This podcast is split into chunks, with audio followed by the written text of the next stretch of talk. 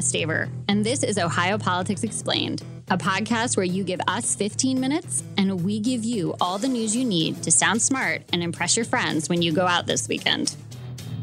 Welcome back to another episode of Ohio Politics Explained, the super duper special election edition. This week, we have our entire dream team assembled here in studio to explain what's going to be on your ballot. We're going to talk about the U.S. Senate race, Congress, governor, statewide races, state house elections, and those two state ballot initiatives. And we're still going to try to do it all in 15 minutes. It's a tall order, and helping me fulfill it this week is the phenomenal Haley BeMiller, the tenacious Laura Bischoff, and the reporter we all secretly hope to be when we grow up, Jesse Balmert. So, welcome to the show, guys. This is the first time we've we've all been together here. Yeah, this is fun. Hey, hey. Okay, so our first topic is Washington D.C. and the people Ohio will choose to represent us there. The big race, of course, is between J.D. Vance, the Republican, and Democrat Tim Ryan. It's an open U.S. Senate seat, meaning there is no incumbent, and that race has been too close to call in polling terms for months. Yeah, it's it's been an interesting one. So, quick refresher: the seat is open because GOP Senator Rob Portman decided to retire after a lengthy tenure in D.C. Ryan and Vance have been going at it since they both won their May primaries. Vance was in a very messy GOP primary, so it took him a little bit of time to recover from that. Vance has been doing what a lot of Republicans are doing this cycle, blaming Biden and Democrats on inflation problems, the economy, which we know is top of mind for voters right now. Yeah, egg prices are like bananas. Yeah. Um, Ryan, meanwhile, you know, he's a longtime Democrat. He's been in Congress for 20 years, but he's trying to position himself sort of as a moderate, um, trying to appeal to middle of the road voters who might not necessarily be aligned with the Trump Vance wing of the GOP. Um, And Vance has Trump's endorsement. Correct. Yes. Trump endorsed Vance back uh, during the primary, which surprised some people because Vance had been critical of Trump back in the day, but he has since shifted gears to say that he was the greatest president the U.S. has ever had. There's been a lot of money in the race. Tim Ryan is super outraising Vance. He's brought in in the latest quarter like 17 million, so I think he's up to 36 million for the entire race, which is just a lot of money. Vance is not raising as much, but he's getting a lot of outside help from national GOP groups aligned with Mitch McConnell and things like that. So it's a lot of money. It's very close, as you noted. It will be interesting to see how it shakes out. And if he wins, he will be the first Democratic candidate to win statewide outside of Sherrod Brown in like a decade. I mean, if this like push to the middle to grab those like Trump Democratic voters works, I think we might see it as like a blueprint for future Democratic candidates. Right. And that, because of that, some national Democrats are kind of frustrated that they're not like Democratic groups are not spending as much as the GOP groups because they're saying Ryan is running one of the most effective Democratic campaigns in the country. And, you know, I do think that if he loses, there will be some questions about sort of, you know, what, what the party's priorities were this year. And Ohio is also going to elect 15 representatives to the U.S. House this year. Some of these races are not close, but some of them are still up in the air. There's one in Toledo, one in the Akron area, and one down in Cincinnati, right? Yeah, those are probably the three most interesting races that we've seen. One of them is an open seat. The Akron area seat is an open seat between Madison Gesiotto Gilbert, a Republican, and State Rep Emilia Sykes, who is the Democrats' minority leader in the Ohio House for a bit. So And the Sykes name is like institutional in the Akron, like Northeast Ohio area. Yeah, so she has a lot of name recognition there, and we'll see if that pays off. Meanwhile, Republican Steve Chabot is trying to defend his seat against a Democrat who serves on the Cincinnati City Council. And up in the Toledo area, Marcy Kaptur is trying to defend her seat against uh, J.R. Majewski, who's been a pretty controversial candidate, supported by Trump, has been accused of misrepresenting his military record. So that's been a nationally watched race, too. So I think Ohio is definitely going to be a big part of the conversation about who gains control of Congress. Yeah, and if Sykes wins, there will be three women of color representing the state of Ohio in Congress. Yep. So, our second topic is Ohio's top chief executive. We're going to pick a governor in a couple weeks, and our two main choices are the current Republican governor, Mike DeWine, and his Democratic challenger, former Dayton Mayor Nan Whaley. But unlike the Senate race, this one doesn't appear to be close. Polls show DeWine with double digit leads over Whaley. So, what's up with that, Jesse? Yeah, so I think you're really seeing the difference between these two races. Um, in the case of the Ohio Senate race, you have an open seat because the incumbent isn't running.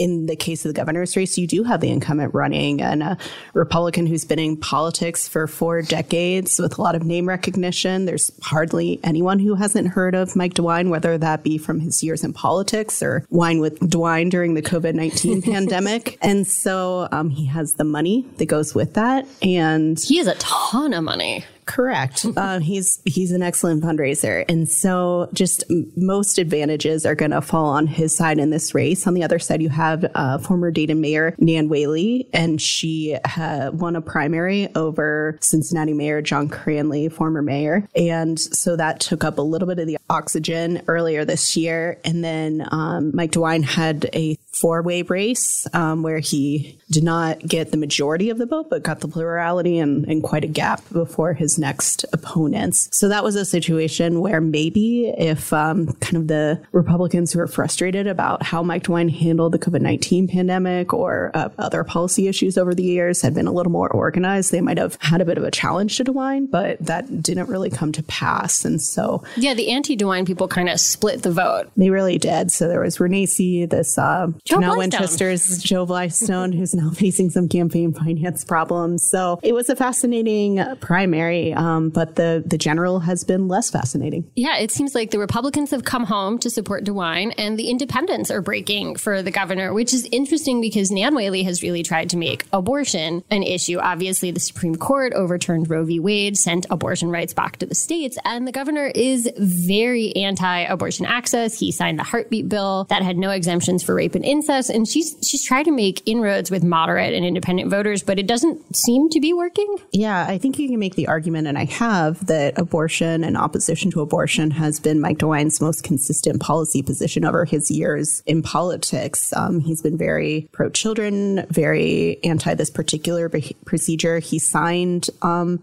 in 2019 the law that was on the books for a few months after the U.S. Supreme Court overturned Roe v. Wade, this six week ban or prevents doctors from performing abortions after uh, embryonic cardiac activity is detected. And so those are all part of his record. But I think when you're looking at polls, Mike DeWine is still doing pretty well with women. He's doing okay with Democrats. There are some people who are going to vote for Tim Ryan and Mike DeWine in this November election. And so Nan Whaley is going to try to tap into that frustration, tap into that particular voter pocket that did well in other states. You look at Kansas that was able to, you know, fend off an effort to ban abortion there. So the the votes are there, but whether they're going to go for Nan Whaley is a question. Yeah, and you know, because abortion actually isn't on the ballot here like it was in Kansas over the summer, and like it will be up in Michigan where they think it actually might push the Democratic incumbent governor over the finish line. But right, voters in Ohio aren't going to vote on that till maybe 2023, maybe 2024. That's still kind of up in the air. Yeah, correct. Um, in Michigan, Gretchen Whitmer has made this a key plank of her reelection bid. And there's also a, a ballot initiative, a question before voters as well. Democrats are trying to connect their candidates to a pro abortion access vote, but it is, it's less of a direct line than in some other states. So, our third topic is Ohio's other statewide races. There are seven of them, actually. And the first ones we're going to talk about are the Supremes. So, Ohio elects its justices to the state Supreme Court. They don't get appointed for life like the big U.S. court down in D.C. And this November, three of the seven seats are up, and who wins will determine which political party has a majority on Ohio's highest court. Yeah, so the Democrats haven't held the court, a majority on the court since 1986. And Chief Justice Maureen O'Connor, who served in statewide office longer than any woman in Ohio history, has to step off the court due to age uh, limits in the Constitution. And running to replace her as chief is um, current Justice Sharon Kennedy, a Republican, and current Justice Jennifer Brunner, a Democrat. When one of those women move up into chief, then Governor DeWine will appoint a Republican to backfill her current seat on the on the court. So the the balance doesn't hinge on who gets to be chief. Instead, it hinges on whether or not two Republicans from Cincinnati named Pat, Pat DeWine and Pat Fisher, if those guys can hang on to their seats. They're being challenged. Marilyn Zayas from the First District Court of Appeals is challenging DeWine. And uh, Terri Jamison from the 10th District Court of Appeals is uh, challenging Pat Fisher. Uh, both are women of color and have broken barriers and have had a very non traditional path to the bench um, versus DeWine and Fisher, who are, you know, pretty pretty more traditional path to the to the High Court. So it's really interesting. And the High Court will be hearing issues like whether Ohio has a constitutional right to abortion, like a state constitutional right, whether the lines that we draw for congressional districts, state house districts are legal. Like the court makes a lot of decisions about our lives, and they're going to have some pretty big cases in the coming year. Yeah, in addition to abortion policy and constitutional rights and other things, they, they have a tendency to weigh in on, on laws that affect your, your pocketbook as well, tax policy, whether or not utilities are allowed to put riders on your um, monthly utility bills, things like that. And they also are kind of the court of last resort for public records and government transparency. And let's move on to the state house races. So I think most Ohioans know that we elect a governor, but did you also know that we elect a secretary of state, an auditor, a treasurer, and an attorney general? And if your first question is, what the heck do these people do? I've got you. So the attorney general is the top lawyer for Ohio. And one of the biggest differences between the incumbent Republican Dave Yost and Democrat Jeff Crossman is actually on abortion. Yost says he would continue the, to fight the lawsuit challenging the constitutionality of the state's heartbeat bill, and Crossman would not. That's kind of your biggest difference between these two guys right now. Yeah, Jeff Crossman, he's a Democrat from Parma, and he has been really hammering Dave Yost over abortion. Um, Dave Yost, uh, you know, he, he is the top lawyer for the state, and he went to court to lift the stay on um, Ohio's six week abortion ban law the day that the Dobbs decision came out. And then shortly thereafter, there was this case of a 10 year old child who was impregnated by um, her rapist, and she left the state to get an abortion in Indiana shortly after Dobbs um, happened. And Dave Yost went on Fox News and then also had an interview with me in which he cast doubt on the existence of that case. And that's sort of been a uh, fire spot between the two of them um, and arguing over whether or not the 10 year old really did have to leave the state. Um, Yost kind of um, puts forth that she could have uh, met the life of the mother exception. It's kind of vaguely worded in the, in the law. And then Crossman, of course, says no way, like lawyer, doctors are not going to put their medical licenses on the line for that kind of thing. So anyway, it's, it's interesting. That seems to be the, the big difference with them.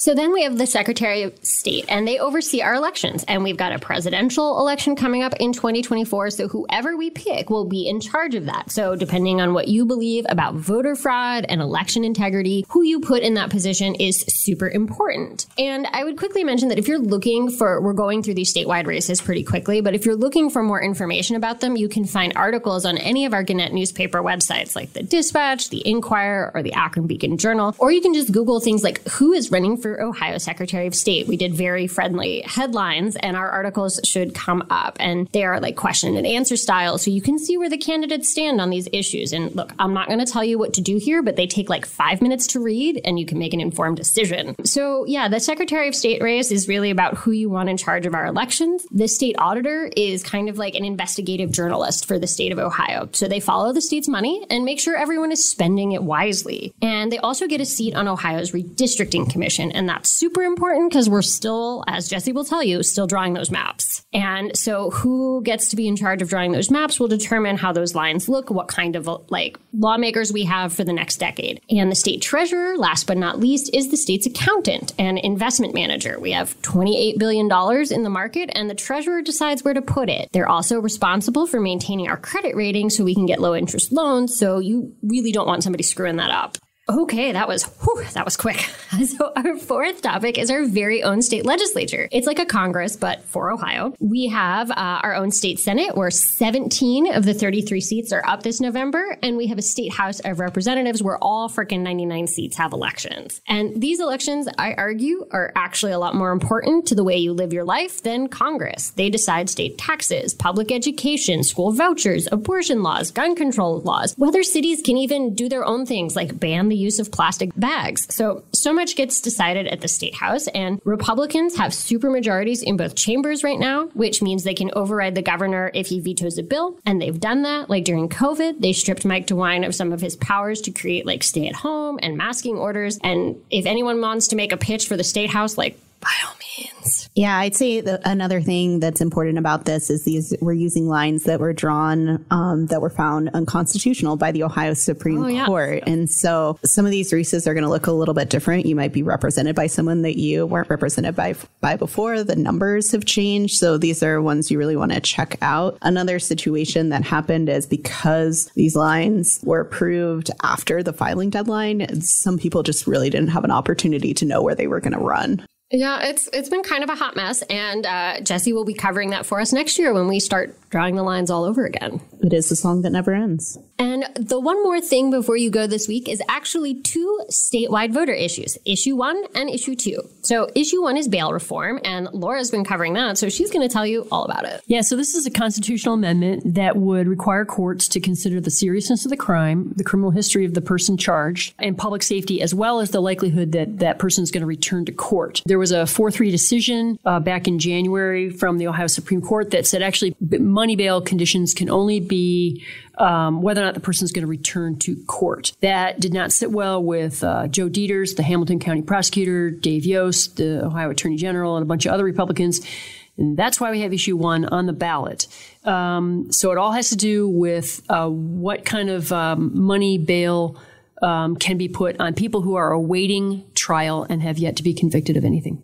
And issue two is whether people who aren't U.S. citizens should be able to vote in local elections. Now, you, if you're not a U.S. citizen, you can't vote in a state or a federal election. That's like sort of federal law. But when it comes to local elections, it turns out there's a little bit more wiggle room, Haley. Yeah, so I'll try to explain this in a way that doesn't bore everyone with constitutional law. But there's a thing in the Ohio Constitution called Home Rule, which basically allows local governments to govern themselves. And so Republicans argue that there is a loophole in the Constitution that allows local governments to allow non US citizens to vote in local elections. Yellow Springs, Ohio has actually tried this before and got into a big fight with Secretary of State Frank LaRose over it. So that's why it's been relevant here. There was also discussion about this in New York, for example. So it's basically just trying to clarify what is in the Constitution. Some Democrats say this is unnecessary, and some advocates think that this is just trying to stoke more anti immigrant sentiment, but that is basically the gist. I think we did a pretty good job. Thank you all so much. And if you have any more questions about your ballot, I promise you we've got you covered online. And don't forget to vote.